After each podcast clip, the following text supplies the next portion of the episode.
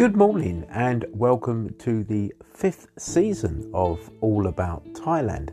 And may I welcome Thailand, Sawadee Krap. and of course the rest of the world.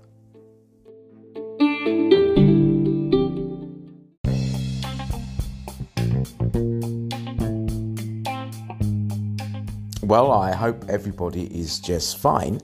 What I want to talk about today is uh, is the importance of the uh, Mekong River. Uh, as we know, it's a very fast flowing river and an abundance of wildlife around it, and it really does support every community. So, come on, let's do it.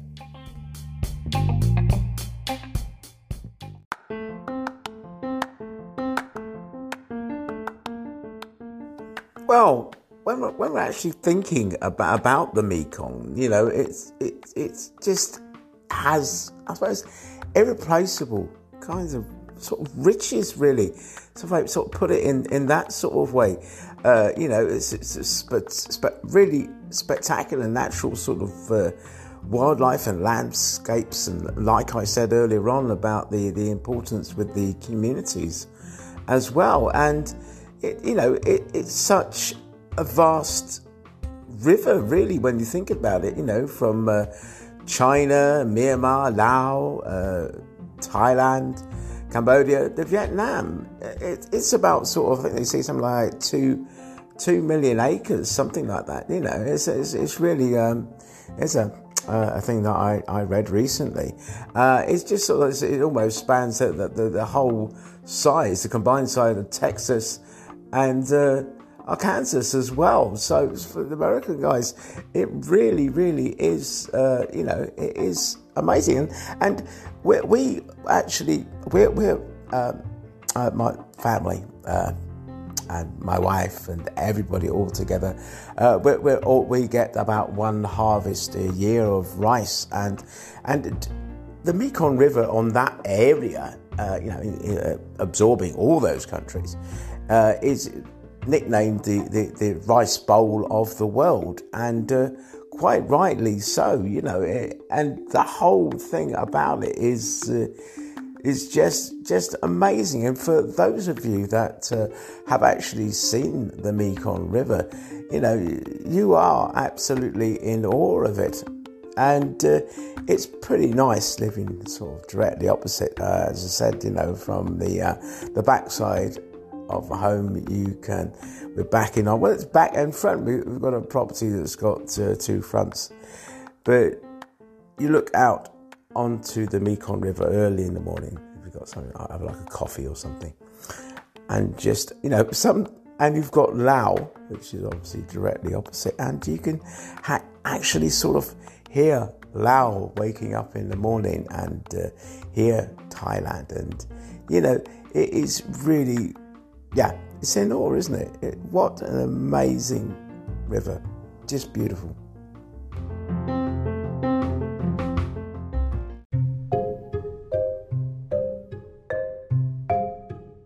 Well, the, the Thai people are really, really amazing, and uh, and and they, they have a richness, uh, a real sort of community sort of spirit, really. And you know, and people have lived on the uh, on the Mekong for for more than four thousand years, and today, I suppose the Mekong is is home to, to, to, millions, to hundreds of millions of people.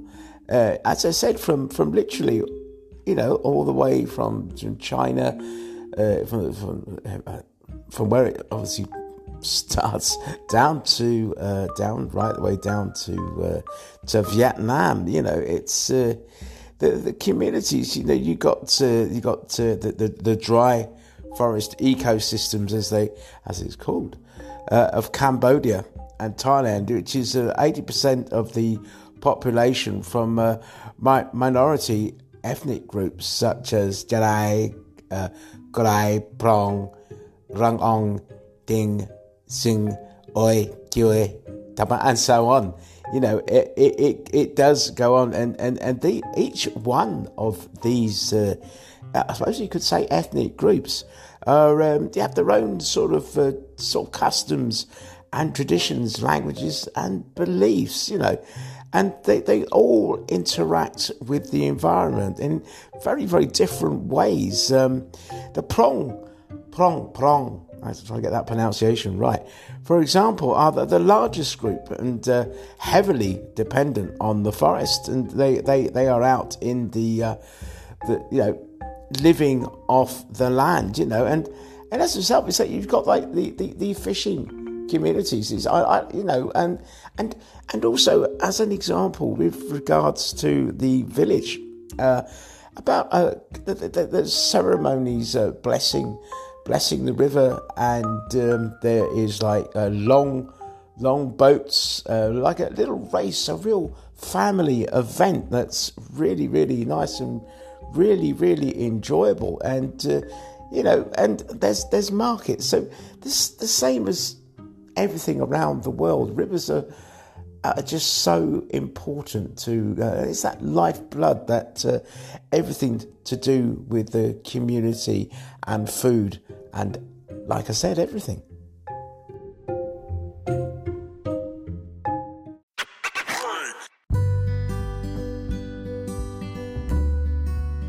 Well, we've uh, reached that part in the show where I would like to uh, welcome all our new listeners to the podcast. It's so lovely to have you with us. And I'd like to put out a big thank you to all our existing listeners. It may sound a little bit echoey today, is like these podcasts are actually done on the move and we're going around in different places. And where I am staying today, it is uh, particularly echoey. So, anyway, I want to talk more about, a little bit more, about the, the, the Mekong River, the, the, the, the, the, the threats, the, the, the kind to the river, the, the kinds of things that, uh, you know, that are living in the river, the kinds of fish and, and the resources, and then obviously a story. And I know how much you love the stories.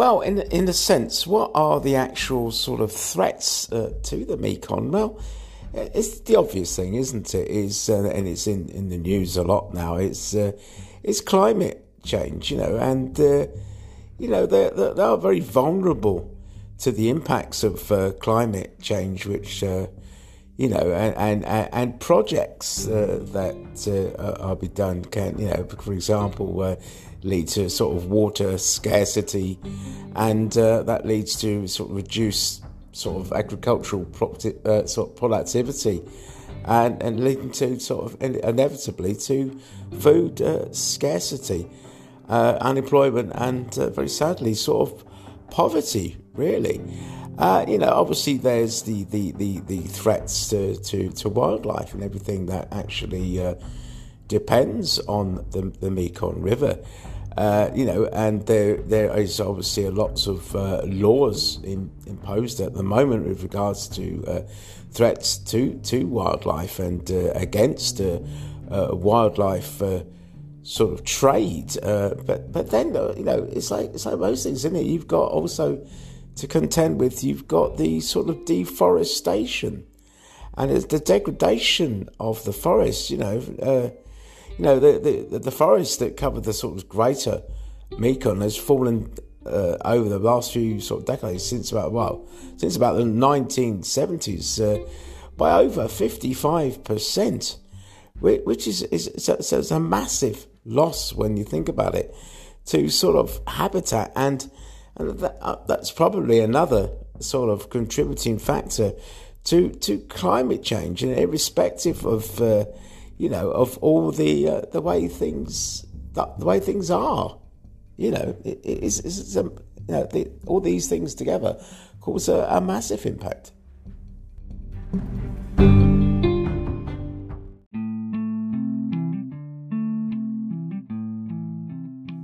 Wow, it, it, the kind of wildlife that's uh, in and surrounds the uh, the Greater Mekong is pretty amazing, and I quite partial to partial to a uh, Mekong River fish, the same as uh, all of you guys, I should imagine, are and will be in the future. But the, the, the greater Mekong is sort of uh, around about sort of uh, 20,000 sort of species of plants. Uh, overall, there was like 1,200 bird species and uh, uh, 800 different species of reptiles, which and amphibians.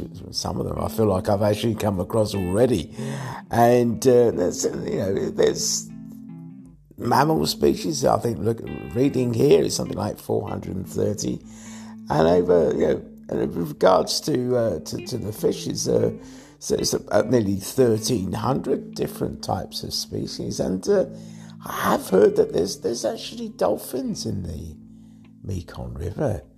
I'm not sure about that. You know, I I, ha- I have heard this, but um, you know, so really, when when you're thinking about it, you know, you, you you've got uh, yeah, not only is it just beautiful to look at, it is uh, it's fun to to to, to maybe obviously people fishing and uh, it's just fun in general, but the Mekong is just so really, really important. So, anyway, that's getting close now to the end of the podcast. And so, uh, I'd like to do a story. And I know how much you love the stories.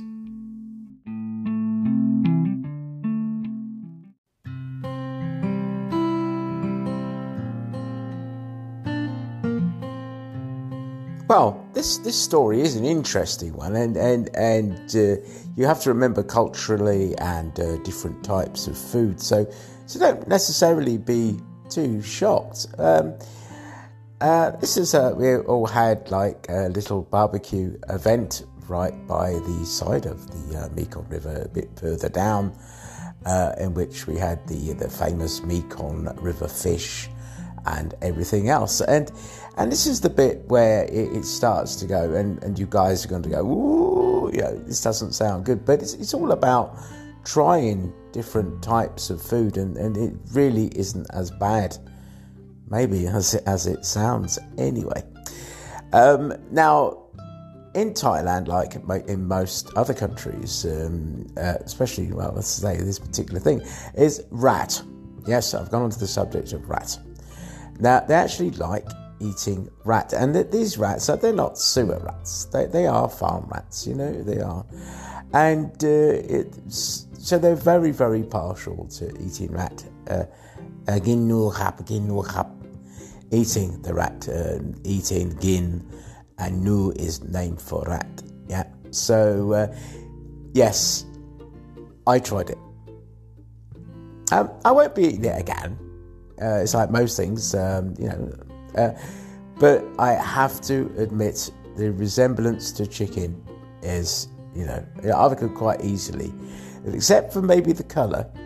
But to put that in a bit of sauce and give that to you and say that was chicken, you probably wouldn't, you know, you, you, you probably wouldn't. Uh, so, so that is um, quite well. How, how, how does it taste? Actually, well, it was all right, actually, to be honest with you you know, I, I, had a couple of mouthfuls of it, and it's and it's really it's just this when when you're traveling around the world, it's just to say that you you've actually tried it. Uh, you know, I won't be trying it again, but um, but yeah, you know, all these different sort of foods. Um, one bit of food I, I, found really hard to, and I, I, I could not eat. Uh, in the Philippines, they call it balut I can't remember what it's called in Thailand. Uh, it's uh, like a fertilized chicken's egg, so you've got like a little baby chicken there. My, my wife absolutely loves that. She loves eating that. But anyway, it's the end of the podcast, and thank you ever so much for listening. And like we always say, stay safe. Love you all.